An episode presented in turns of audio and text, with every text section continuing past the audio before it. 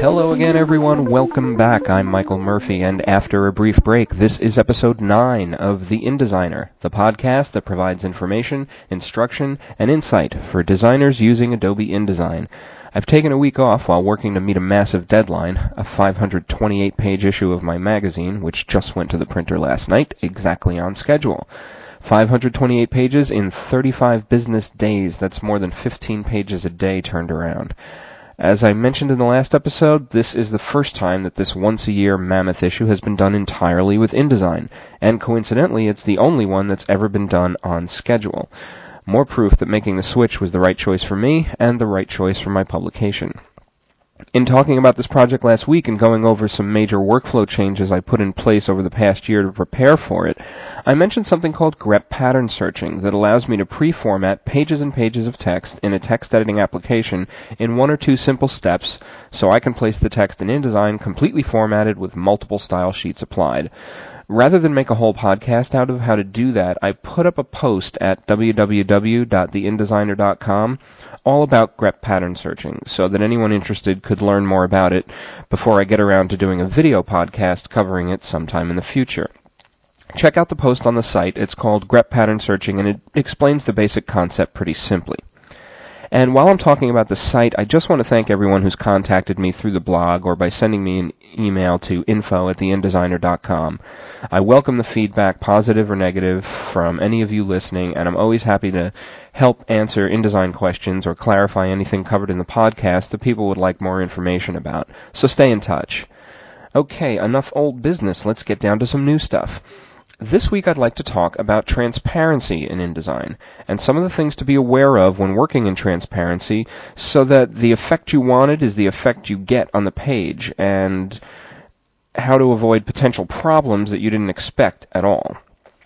In episode 3, I briefly included transparency in the list of features that you no longer really need to rely exclusively on Photoshop to accomplish. But this week I'm going to talk more practically about which transparency options are available in InDesign, how best to set up the files that contain transparency, what happens to transparent objects and areas when you output your pages, and what you don't want to happen to transparent objects and areas when you output your pages. Let's break down the two types of transparency in InDesign. What I call supported transparency and built-in transparency. These are not official Adobe names, just terms I'm using to differentiate two types of transparency you'll deal with in InDesign. What I call supported transparency refers to placed images or graphics from transparency friendly applications like Illustrator, Photoshop, and Acrobat. The transparency that's present in native files from those applications is recognized and understood when placed in an InDesign document. For example, if I place a layered Photoshop file that has an object on a layer with a blending mode of multiply and an opacity setting of 60%, that file, when placed in InDesign, will interact with areas of the InDesign layout with those same settings. It will be only 60% opaque and will blend with anything that it's placed over in a way consistent with the multiply blend mode. What I call built-in transparency refers to transparency features available right within InDesign, such as drop shadows, opacity, and blend modes. Using the same placed image I just mentioned, I could further lighten it by making a change to its opacity using the transparency palette within InDesign if I adjusted that placed image's opacity setting from to say 50%, I've essentially reduced its overall opacity to 30% because the original layer in Photoshop was only 60% opaque when I placed it, and I've cut that down again by half in InDesign. So how do you know if you have transparency in your file? It's a valid question if you work in a collaborative environment. You may have inherited the job from someone else or been provided with files to place in a layout, so you don't know everything about the files from the time they were created. There are two very fast, foolproof ways to figure out if there are any supported or built-in transparent objects in your file. The first and fastest is to look at the Pages palette. Any page in the palette that has a gray and white checkerboard pattern in its icon has transparency. Page icons that are solid white represent pages that have no transparency. Now, one quick note about this, if your file is set up as spreads, the icons for both pages in the spread will have checkerboard patterns, even if the transparent object or objects exist only on one of the pages in the spread. Don't ask me why, that's just how Adobe set it up. The second way to find out if you have transparent objects in your file is to check your document with InDesign's built-in pre-flight function. That's Shift Command Option F on the Mac or Shift Control Alt F on the PC. Toward the bottom of the pre-flight summary window, there's information about which page or pages in your file contain non-opaque objects. Once you know you've got transparency in your file, what do you do with that knowledge? The short answer is you use it to take a few steps to make sure that this great feature doesn't backfire on you when you print your job. How exactly does transparency jeopardize a successful printing job? It's not that transparency itself is the problem. It's the process by which the transparency you see on screen gets translated to the printed page. That process is called flattening. And if you're not aware of how flattening works before you output your job, you could have some unwanted and very noticeable problems. Here's the simplest way to think of it. The basic elements in your InDesign file, shapes, text, and image frames, etc., are all objects. That is, they can be explained by math. A regular frame in an InDesign file exists as a se- certain series of coordinates and a certain width by a certain height.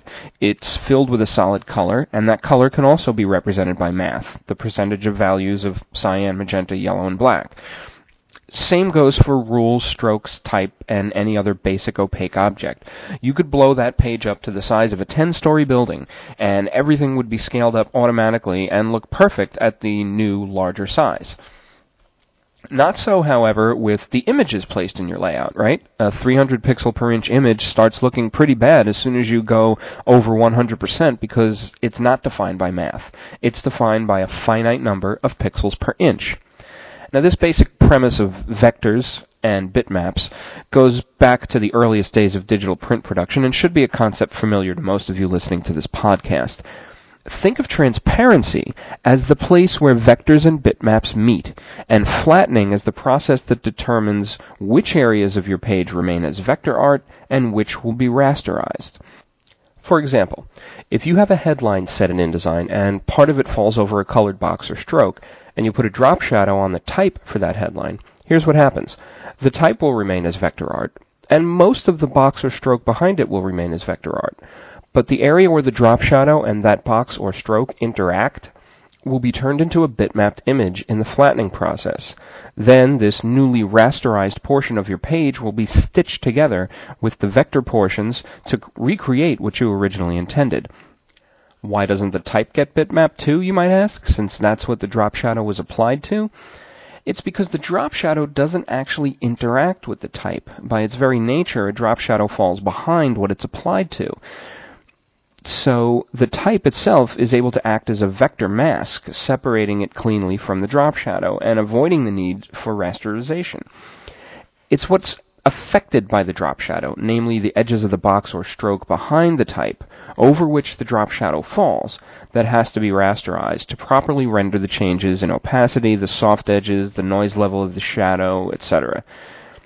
This example illustrates a basic concept that will help you properly set up transparency in your documents to avoid unnecessary or worse unwanted rasterization in your files. That basic concept is the proper layering of your elements so that rasterization only occurs where absolutely necessary. The rule of thumb is if your transparent object must affect objects beneath it, text, a tinted box, a rule, anything. It should go above them. But if it doesn't affect what's beneath it, get that transparent object onto its own layer below the elements that surround it to avoid any of them getting rasterized.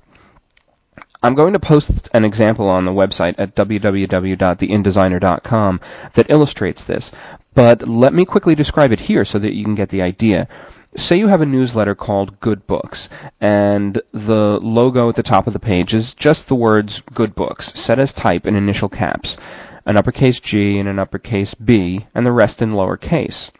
Picture those two words, with the uppercase letters at the beginning and the D and the B, respectively, at the ends of each word.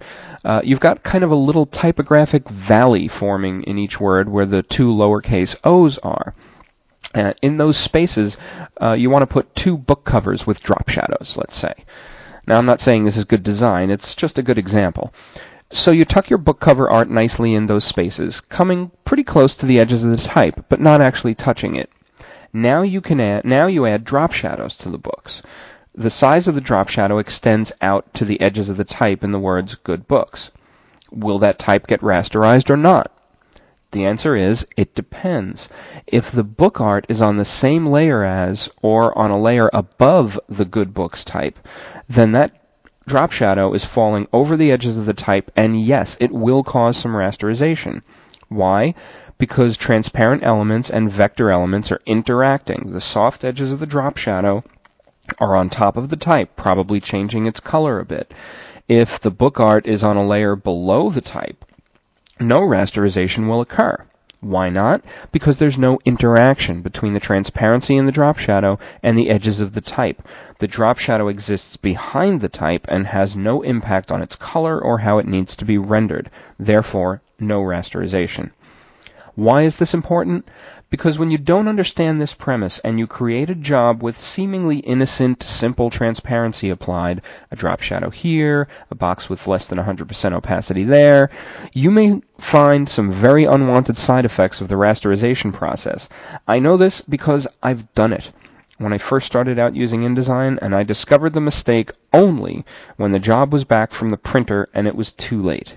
Not good and not cheap to fix either. Since then, I've learned the ins and outs of transparency, and I keep that knowledge in mind as I work on my layouts and as I prepare them to go to press. What I did was put an image of the cover of a magazine with a text wrap around it over some body copy.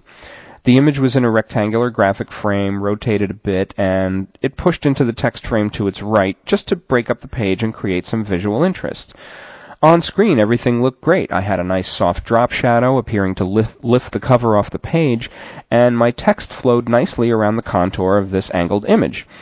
What I didn't see was because of the drop shadow falling over the body copy, and we're talking like 10 point type here, that portions of my text were going to get rasterized because of their interaction with the drop shadow. And I mean portions, not whole words, not even whole letters. In some cases, only as much of the text as was necessary to complete the drop shadow effect. This rasterization caused my text to thicken and darken. Now, if all my text thickened and darkened, it would be unfortunate, but at least it all looked consistent but only those portions of the type that fell within the edges of the drop shadow got rasterized. So I'd have a 10 point letter M that was half raster and half vector. Half of the M was chunky and made up of multiple colors because the drop shadow had percentages of process colors in it. And the other half was razor sharp, thin PostScript type in only 100% black. It was an obvious and embarrassing mistake for which I could only claim ignorance as an excuse, and I don't want this happening to my listeners, so I'm passing it along. So now that you're all terrified of transparency's hidden dangers, you'll want to know how to protect yourself, right? Well, don't panic. Like I said, avoiding this issue is as simple as understanding it and working accordingly. And InDesign has tools built in to help you. You'll find them by going to Window, Output, Flattener Preview, which opens up the Flattener Preview palette. If you work with transparency, remember this palette and use it. It will show you where flattening is going to take place on any page in your document with transparent objects. Even if you think you've set your document up properly by layering transparent objects below other objects, it's always a good idea to pop open this palette and let the application verify it for you. Depending on what you select to be shown, InDesign will gray out everything on your page that isn't going to be rasterized and highlight in red everything that is. You really can't ask for more help than that. And you can get pretty specific as to what you want to see by selecting any of the different options under the Highlight pull-down menu. The one I choose to have InDesign highlight most often is raster fill text and strokes because the things that will have the most adverse reaction to rasterization are small, body size text and fine strokes. But you can choose from eight different highlighting options in this palette. Their names are mostly self-explanatory. Rasterize complex regions, transparent objects, all affected objects, affected graphics, etc. And the InDesign help file explains each one in greater detail, so you should familiarize yourself with that too. Long story short, if you made a mistake in your layering, this is where you'll see it before you see it on press, or worse, in the finished printed job. You also have some control about how the flattening of your file is handled when you export to a PDF. In the Export Adobe PDF dialog box, under the Advanced section, is a setting called Transparency Flattener, which lets you choose the resolution preset for the flattening of your file. The default settings are low, medium, and high resolution, but you can create your own flattener presets that determine whether InDesign favors vectors or rasters uh, in its flattening of your file. You can do this by selecting Transparency Flattener Presets from the little flyout menu on the Flattener Preview palette. There's a screenshot of this on the website to help you find it easier. Transparency is a long awaited, powerful, efficient, and creativity expanding feature in InDesign that should not be shied away from for fear of unexpected results. Eliminating that risk is as simple as proper layering and double checking yourself with the Flattener preview function. And like all things, these steps become second nature the more you use and get familiar with them. I'm going to put screen captures of the examples I've mentioned on the website at www.theindesigner.com to demonstrate uh, how proper and improper layering is revealed by the Flattener preview and how you view and determine the Flattener preset settings. Hopefully that'll provide some visual backup to what I've been talking about in this episode. So check that out, out online once you're done listening to the podcast. As always, if you've got questions, comments, or suggestions about the podcast, please post them on the website or email me at info at theindesigner.com. And for those of you subscribing to the podcast through iTunes, you may or may not know that the iTunes Music Store now lets customers post reviews of music, videos, and podcasts. So if you like the podcast, I'd appreciate it if uh, some of you could take a minute and give the podcast a quick review on the music store. I'm hoping it'll boost its ranking there and attract more potential listeners. Uh, plus, I'm always interested in what people have to say, positive or negative, about the podcast so that I can keep it useful for the largest possible audience. And seeing what people say in those reviews will go a long way toward that end.